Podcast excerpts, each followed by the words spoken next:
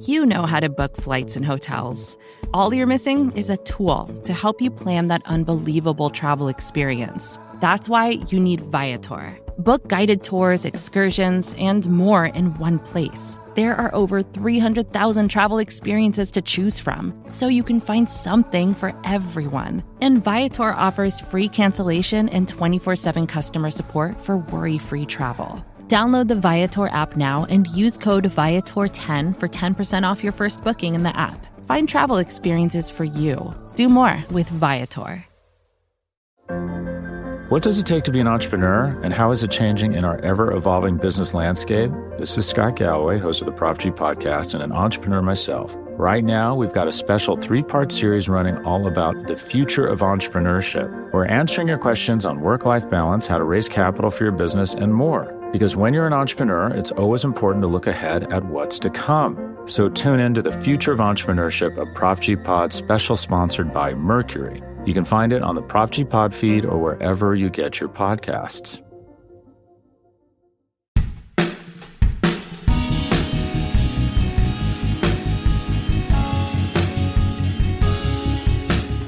It's been a rough few weeks with the coronavirus ravaging the world, but we got the first few inklings of good news recently when Wuhan, China, the first major city to be hit hard by the coronavirus, started lifting some of its restrictions on travel and business. Now, I may have made you think a little bit that it's good news, but in actuality, things are looking pretty dire. It turns out not only is Wuhan still under pretty heavy restrictions with life not yet back to normal, but the rest of the world is showing more signs that we still have not figured out how to fight the coronavirus, with even some success stories in the past looking grimmer and grimmer by the day. This is Worldly, part of the Vox Media Podcast Network. I'm Zack Beauchamp, here as always with Jen Williams and Alex Ward. Hey. Uh, as always, a cheery intro, Zack. Thank you so much. I also want to say before we get into it, Chag Sameach to all of our Jewish listeners. I had a lovely Zoom Seder with my family last night. I'm wearing a stylish Passover t-shirt this morning. Not my one about how I couldn't find the Afikoman, which I do have. Those of you who are not Jewish, apologies for all the Hebrew this morning you know, it's an important holiday for us. It's like Jewish Thanksgiving. I accept your apologies, Zack. you're you're welcome. You're you're welcome, Jen. Anyway, I hope everyone's having having a good day. So uh, now that we've gotten the happy stuff out of the way, let's uh, let, let's talk a little bit about uh, what's happening. Starting with Wuhan, you know, it's a relaxation. It really is. There were some serious restrictions on travel to China, but Alex, it's a uh, it's a little bit more attenuated than you might think from the footage of cars suddenly exiting the city that's been all over the internet recently. Yeah, I mean, uh, just to give you an idea, Wuhan, of course, which was the the epicenter of, of the coronavirus outbreak. It's where it first began and spread around the world. It's a, it's a city of 11 million people, uh, which, to give you an idea, there are 10 million people roughly in all of Sweden. So it's a pretty big place with a lot of folks. And it started to, you know, 10 weeks or so after the outbreak initially started, has come back to life. Uh, a lot of businesses are open. A lot of people are headed back to work. There's still a lot of recovery to come, um, as you know, a bunch of folks still aren't necessarily buying. Some store owners are actually outside their shops to sell their products, and this is seen by a lot of people as potentially good, right? Because now the place where the virus started has a sense of normalcy to a certain extent and gives people some hope. But I will be extremely skeptical here for a couple reasons. The first is I do not trust any official numbers or any stats from the Chinese government at all.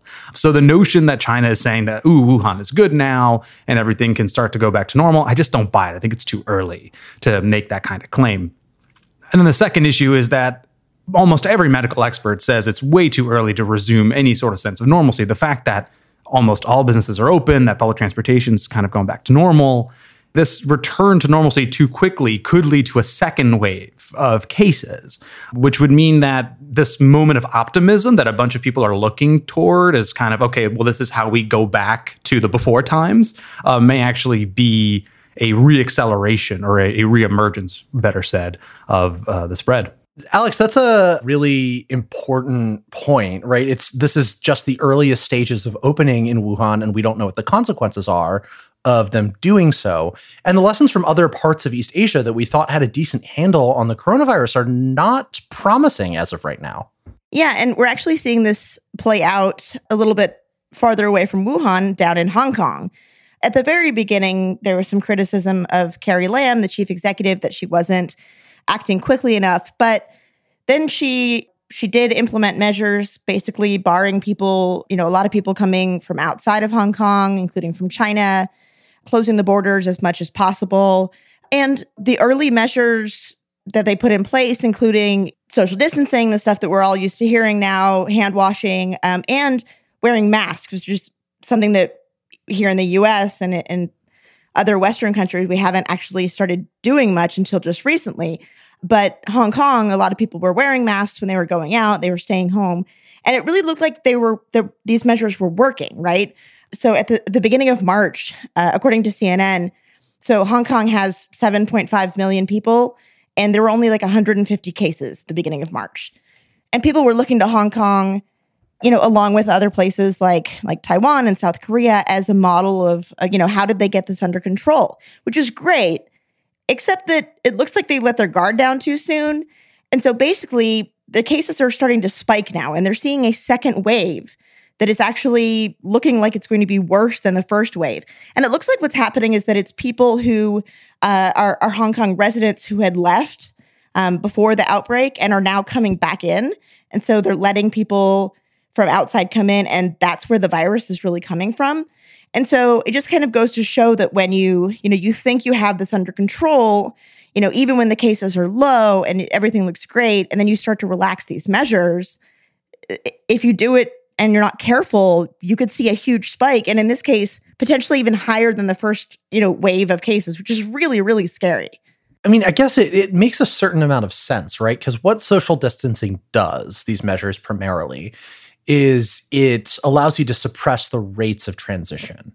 The problem, though, is that if you don't have everybody, if you haven't identified all of the different individuals who could be transiting it, and you don't keep an incredibly tight track on new arrivals or internal movement, then somebody will probably have it. And given how contagious this disease is and how difficult it is, given that so many people are asymptomatic, then eventually it'll start spreading again, right? It seems like judging from this Hong Kong experience, that there are certain elements of controlling coronavirus that are not just difficult challenges, but they're outside the capacities of an extremely advanced modern state, even one with a tremendous amount of power and high levels of technology, like Hong Kong or Singapore, which is another country that's seen. I'm looking at a chart right now of its new cases. Singapore did really aggressive measures early on. And now in early April, it's seeing its highest levels of cases throughout the entire epidemic. According to a chart from a research fellow at the Peterson Institute, which is an international uh, financial think tank, uh, it's, it's really, really striking data. And yet another blow to the dictatorships are really good at stopping the coronavirus argument to that Singapore's cases are coming back. But I think what's important here is there's a notion that social distancing used early on and imposed well or decently well early on can make it so eventually you kind of go from zero to 100 really quickly. And I think we've heard from a lot of experts already is that there's probably going to be a bit of a cycle, um, not only in terms of you know waves kind of coming back, but also in terms of well, you have lockdowns or you have stay at home orders, and then maybe you can go out back out for a while, and then there'll be kind of a new wave of cases, and then maybe we have to go back to stay at home orders or lockdowns, and this this notion of like you know you can you stay at home and then everything's okay again and you go back to how it was. I don't think we're there. I think we're at the way early beginnings of this. And this is based again on my conversations with medical experts. So i, I it is sad and of course upsetting to see a bunch of countries kind of that seemed like they had it kind of solved early on having a reemergence of cases, but I think this was always going to be the case, regardless. This is always going to be true. I think that's what we have to kind of mentalize ourselves for and prepare ourselves for is that the even in the United States, if we kind of get a handle on this, and like to be clear, social distancing measures as we're using seem to be working. And by seem, I mean are working. Um, like the number of cases is going down. But that doesn't mean that again we all get to leave our homes at some point and everything goes back to normal. There's going to be a kind of cyclical process here. The hope is that each you know circle i guess or each wave is is lower than the previous one. And and by sorry to be clear by the number of cases are going down you mean we are successfully bending the curve here in the united states. And the correct the, yes. the rate of infection is slowing because of social distancing not that we're actually seeing a decline in case numbers Yes, thank you. That was clear. Yes. Yeah, yeah, yeah, because Right. that's the, the not rate at which they were rising is not as fast. that's good. Yes, thank you. Right. so I think it's one thing it's important to note about the Wuhan case, um, just to go back to that for a second. So, you know, we talked at the top about how, you know, these restrictions on leaving the city are are being lifted and how that's could potentially end up spreading things. But one thing that's interesting to me, and I think, you know, we're going to see this as a, a case study, and I wish it weren't a case study in people's lives, but according to the New York Times, people are actually only allowed to leave if they can prove to the authorities using this government sanctioned app that they're not at risk of spreading the virus. And I don't really know how they're doing that, but you know, they are using or trying to use technology to try to control it. So it's not like everybody is flooding out. You know, those videos that you mentioned, Zack, you know, showing cars streaming out of, of Wuhan, those were all put out by Chinese state-run media. So there's one on, on the Global Times that you can go see. And when you see other reporters, like uh, New York Times has a good piece on it, out in the streets of Wuhan, they're a lot quieter than than it really seems. And I think part of that is because again, you know, China is trying to put out this image that like everything's fine, everything's going back to normal, but in reality they still have really really strict controls. And I think we're going to see whether that works, whether this, you know, this app thing they've come up with to how to prove that you're not at risk of spreading the virus. Like, I'm not sure if we even know that yet, like scientifically, whether people can still spread it after they've had it. Um, and, and so, you know, even in the US, like we're talking about, you know, the, the 30 days to to curb the spread, right? That Mike Pence keeps holding up that sign at every press conference. Trump is pushing really hard to reopen the economy. And it just goes to show that, like, as much as you may want that, and like a lot of people want that, I get it. I'm tired of being stuck at home. It's not fun.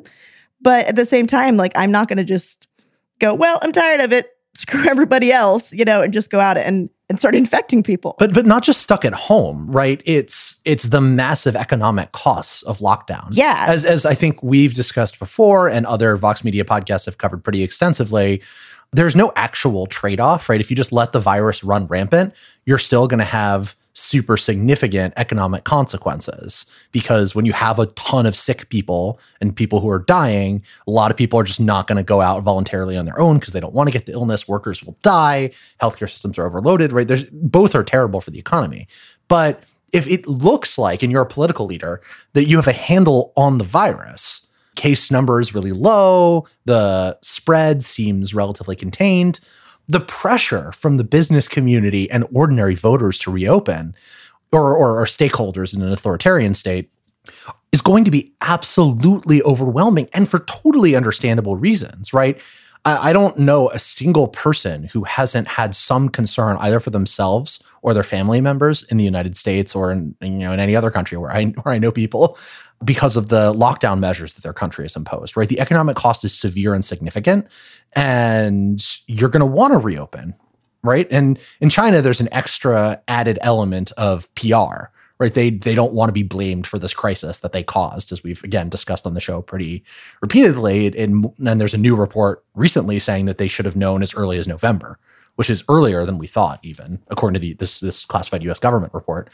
Um, so China wants PR, but, but even in a country like South Korea, that's a democratic state, uh, there it's not it's not just about international PR. They didn't cause it. It's about wanting to to stop people from suffering. we have a lot of perceptions of you know these evil corporations and businesses which you know to some degree I, I get right wanting and pushing and you can you can picture these like lobbies calling up president trump and saying you know my bottom line is getting hurt and my investors need money we need to reopen but like these are also people and you know they also have family members and friends and are also concerned about you know the spread of the coronavirus so we've seen some corporations and, and CEOs actually act pretty responsibly. Um, we've also seen some, like Elon Musk, act pretty irresponsibly. So uh, it kind of goes to show, you know, just depends on who the who the person is. But I mean, in terms of you know letting people get back to work.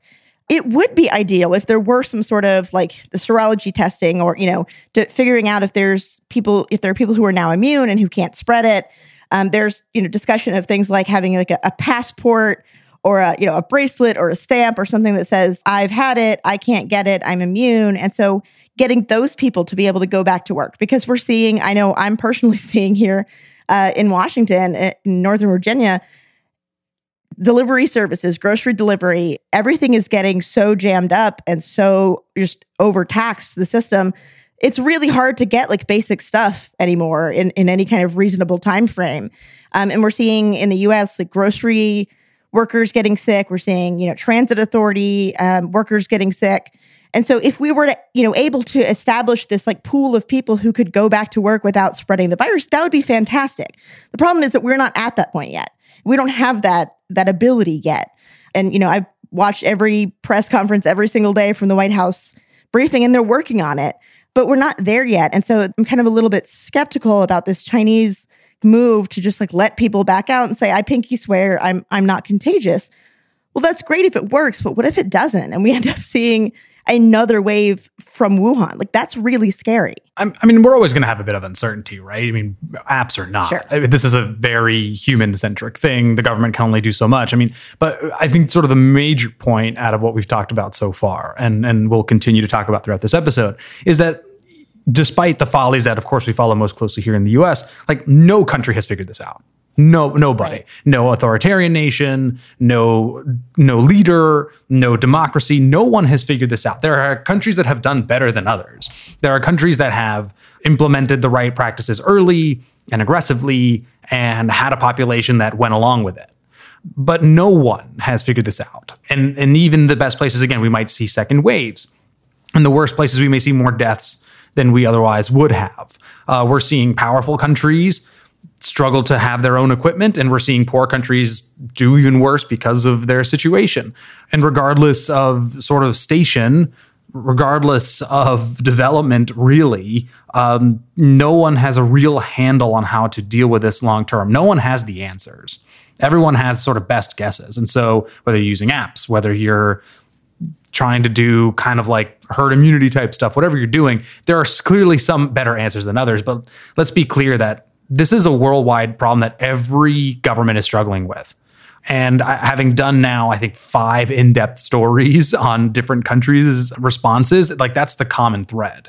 Is that right. every everyone's got their own sort of idiosyncrasies as to why they're not doing as well as they could be, but no one is doing like great, other than maybe like one or two countries. So we're gonna go to the break really quickly, but before we do that, I, I want to say that it is very clear that lockdowns save lives in these international comparisons even if there's a second wave when you start to relax them and we're that right. that's what we're going to talk about in the second half of the show where we look at two countries who were pretty slow to impose lockdowns and are uh, seeing the consequences right now in a pretty grim fashion what does it take to be an entrepreneur, and how is it changing in our ever evolving business landscape? This is Scott Galloway, host of the Prop G podcast, and an entrepreneur myself. Right now, we've got a special three part series running all about the future of entrepreneurship. We're answering your questions on work life balance, how to raise capital for your business, and more. Because when you're an entrepreneur, it's always important to look ahead at what's to come. So tune in to the Future of Entrepreneurship, a Prop G pod special sponsored by Mercury. You can find it on the Prop G Pod feed or wherever you get your podcasts. Hey, this is Scott Galloway, author, professor, entrepreneur, and most importantly, host of the Prop G podcast. We got a special series running on right now called The Future of Work, where I answer all your questions on surprise, the future of work. Questions including what are we missing when we work remotely, or how do we handle work life balance when a major opportunity comes knocking? From the provocative to the technical, we're offering insights you won't want to miss. So tune in to the future of work, a Prop G Pod special sponsored by Canva. You can find it on the Prop G Pod wherever you get your podcasts.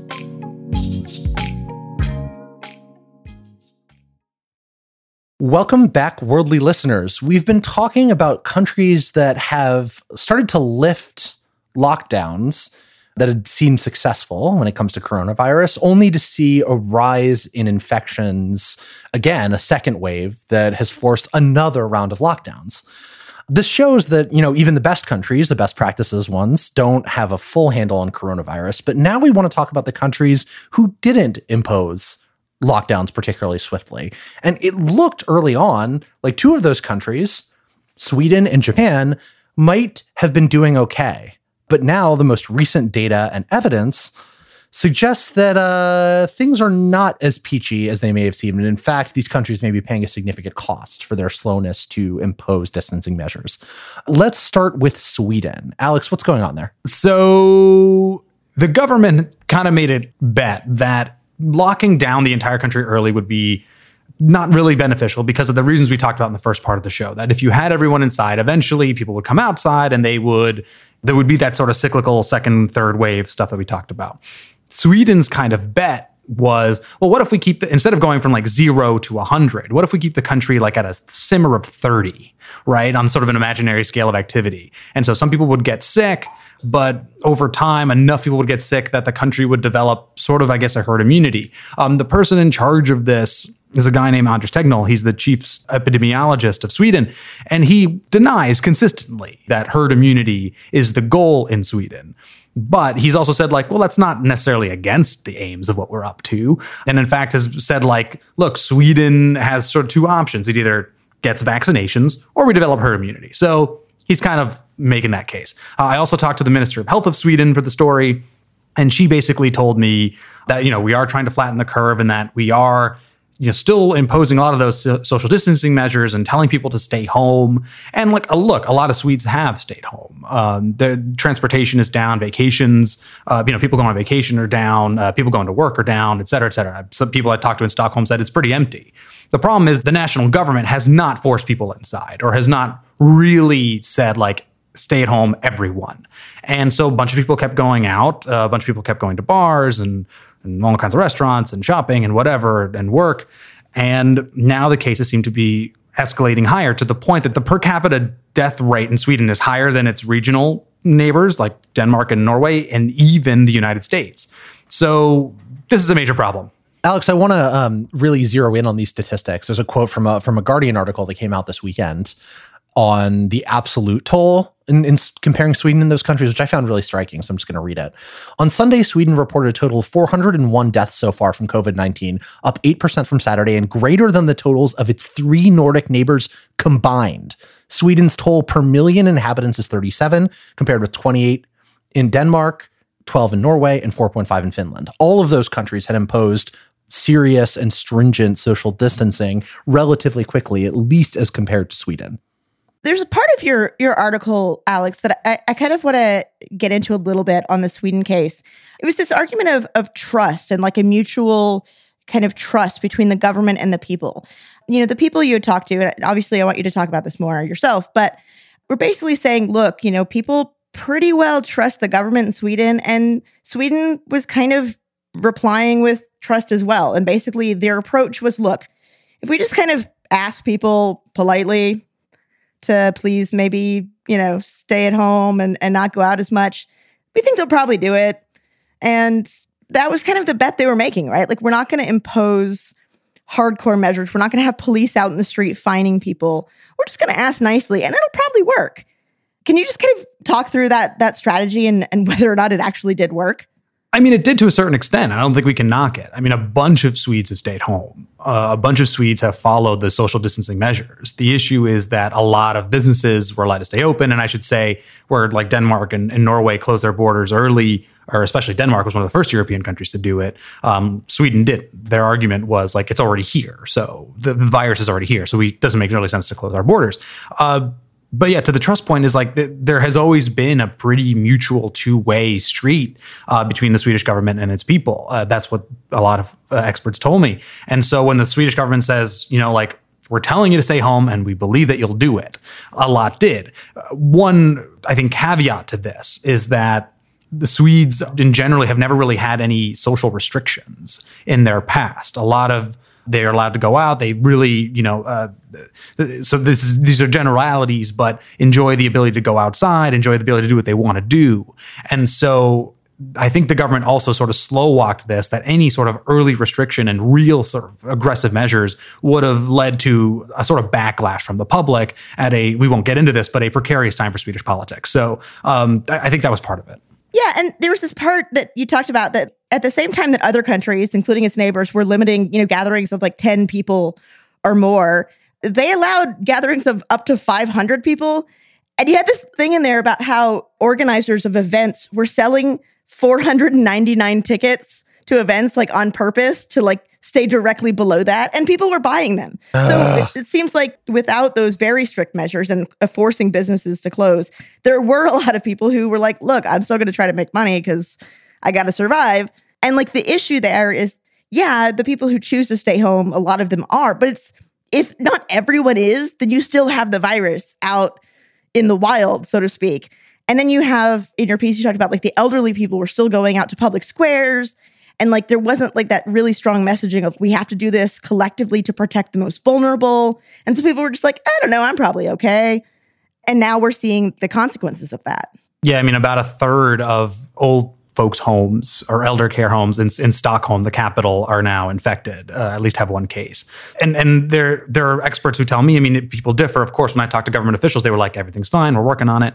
Medical experts I talk to who are very critical of the response effectively are saying that it's probably too late for Stockholm. That Stockholm, which is a, a large city, uh, especially for that country, you know, is going to have a really high rate.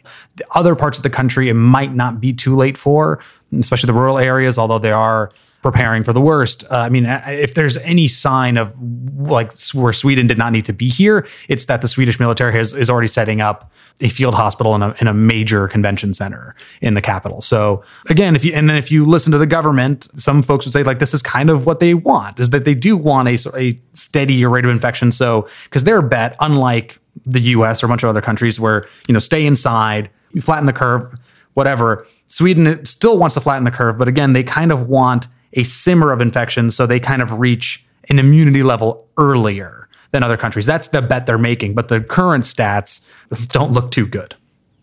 So I want to briefly talk about Japan before we end because Japan is is kind of a similar case, right? It wasn't as much of a deliberate strategy as far as I can tell as Sweden's of like trust the government, we'll work through it. But it was also a let's try to prioritize staying open early on. And it, it did seem like early in the Japan situation that they didn't have too many cases. The problem, though, at least one of the problems that's emerged recently, is that the, the data was a function of its incredibly low testing rate. Japan had early on in the crisis been testing at rates even lower than the United States, which is one of the world's uh, worst offenders in terms of um, rates of testing internationally. And so that meant that Japan's numbers uh, in terms of deaths and infections seemed really low. But for all we know, those numbers early on uh, were a mirage. And it, it seems, in fact, like those numbers were a mirage, given that the Abe government has now admitted that they need to impose strict lockdowns across the country, even if their government doesn't have quite the same powers to do so as some other ones internationally. Right. So, you know, we talked about this on a previous show a little bit, but there's a really great piece from a freelancer named Eric Margolis that we ran before, you know, we saw what we're seeing now in Japan. And it was basically saying that, that this may be a mirage. Like, yes, it's possible that Japan just may have gotten lucky somehow. But even as recently as like a, you know, a week or two ago, people were still going out in droves to see the cherry blossoms, which are, you know, beautiful and bloom in spring in Japan. People were still going to bars and to restaurants and, and just living life normally and, and gathering in large groups. And it was like, well, we're probably okay because look, our numbers are really low. And eh. you know, the, the piece was saying, like, look, this this was probably gonna be a precursor to something really, really bad. And sure enough, just a few weeks later, that's what we're seeing. Japan is now scrambling because they just were so lax so early on and is now trying to catch up. But again, it's almost like, you know, the, I hate to use this cliche, but like the genie's out of the bottle, right? Like once you're in crisis and you're only once you're in crisis, then do you start implementing measures? It's kind of too late. Um, you know, it'll still help slow the spread if you implement social distancing measures, but you're already at a point that you didn't have to be at in the first place. The numbers from Japan in the past week I found particularly striking. According to a New York Times article from Tuesday, Japan's cases had doubled from the week prior, which is a pretty striking increase given their limited testing. My sense here is that Japanese people, or at least some people in the country, have been concerned about this for a while. There's been a lot of criticism uh, for the past weeks of Prime Minister Abe's approach, because he's he's barely been in the public spotlight or wasn't early in the crisis. People were wondering where he was and what he was doing, and it was just this complete lack of leadership. And now they're struggling to catch up. But the problem, and I sort of alluded to this earlier, is that Japan's uh, system of government doesn't allow the prime minister or even local leaders to impose lockdowns, you know, authoritatively using police powers in the way that uh, you can see in some other countries. And so the result is uh, a situation where now you're you're trying to shift dramatically towards a lockdown, which by the way they're doing in Sweden too, right? There are new there's a bill being debated in the legislature right now to try to expand the government's powers to make sure that they can actually address the problem that their lax response has created. And in Japan, they're doing the same thing, but they have limited legislative constitutional powers to be able to do it. So now they're rushing to implement social distancing, but it's not clear how effective it will be when people have gotten um, messages for weeks now saying, you know, don't worry about it too much. Go live your life. Maybe people in Japan will get it. Some people will. I don't, I don't know. It's it's genuinely difficult to say and could lead to, especially in a country whose demographics are like Japan's, uh, where you have a, an extremely high percentage of elderly citizens.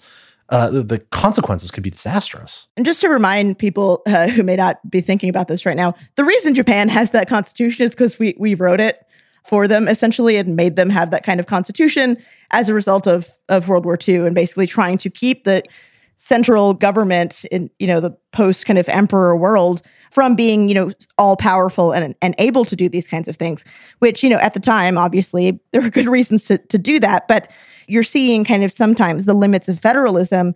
I think we're seeing some of that in the united states where you're having kind of ad hoc responses of each locality each each state trying to do their own thing. And you know it works when they're they're taking the right steps but you're only as safe as your neighbor, right?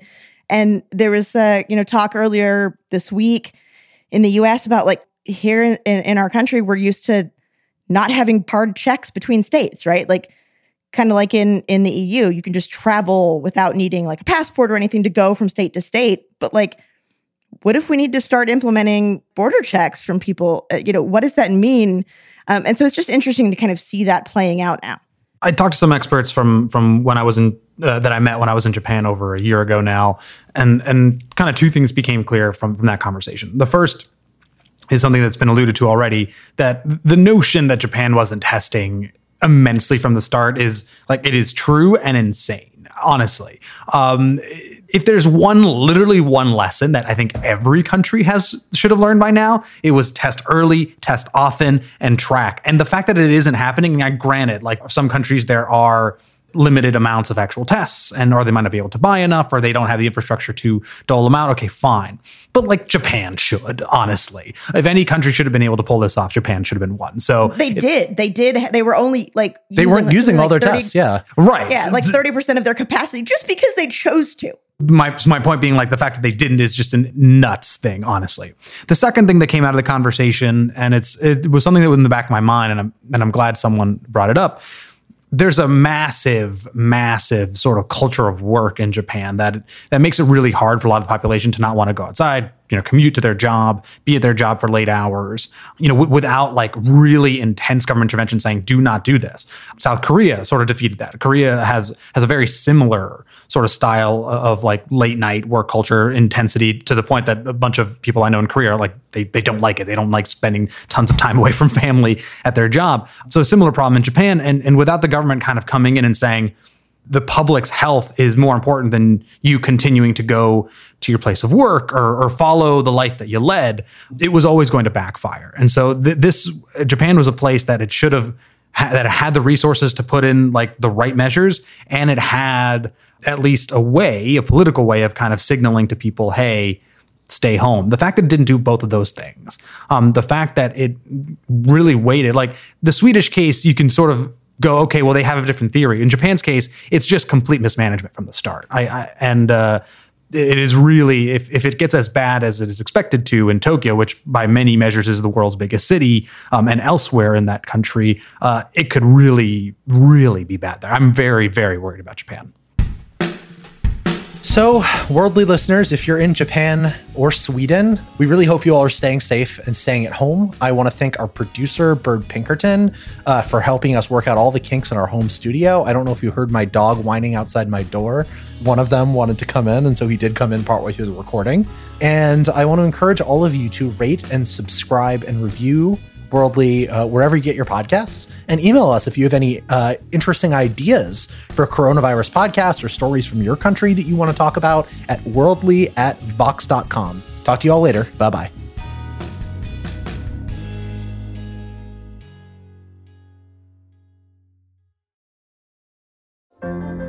What does it take to be an entrepreneur, and how is it changing in our ever evolving business landscape? This is Scott Galloway, host of the Prop G podcast, and an entrepreneur myself. Right now, we've got a special three part series running all about the future of entrepreneurship. We're answering your questions on work life balance, how to raise capital for your business, and more. Because when you're an entrepreneur, it's always important to look ahead at what's to come. So tune in to the future of entrepreneurship, a Prop G Pod special sponsored by Mercury. You can find it on the Prop G Pod feed or wherever you get your podcasts.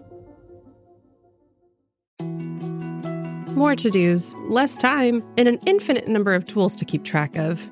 Sometimes doing business has never felt harder, but you don't need a miracle to hit your goals. You can just use HubSpot because their all in one customer platform can make growing your business infinitely easier.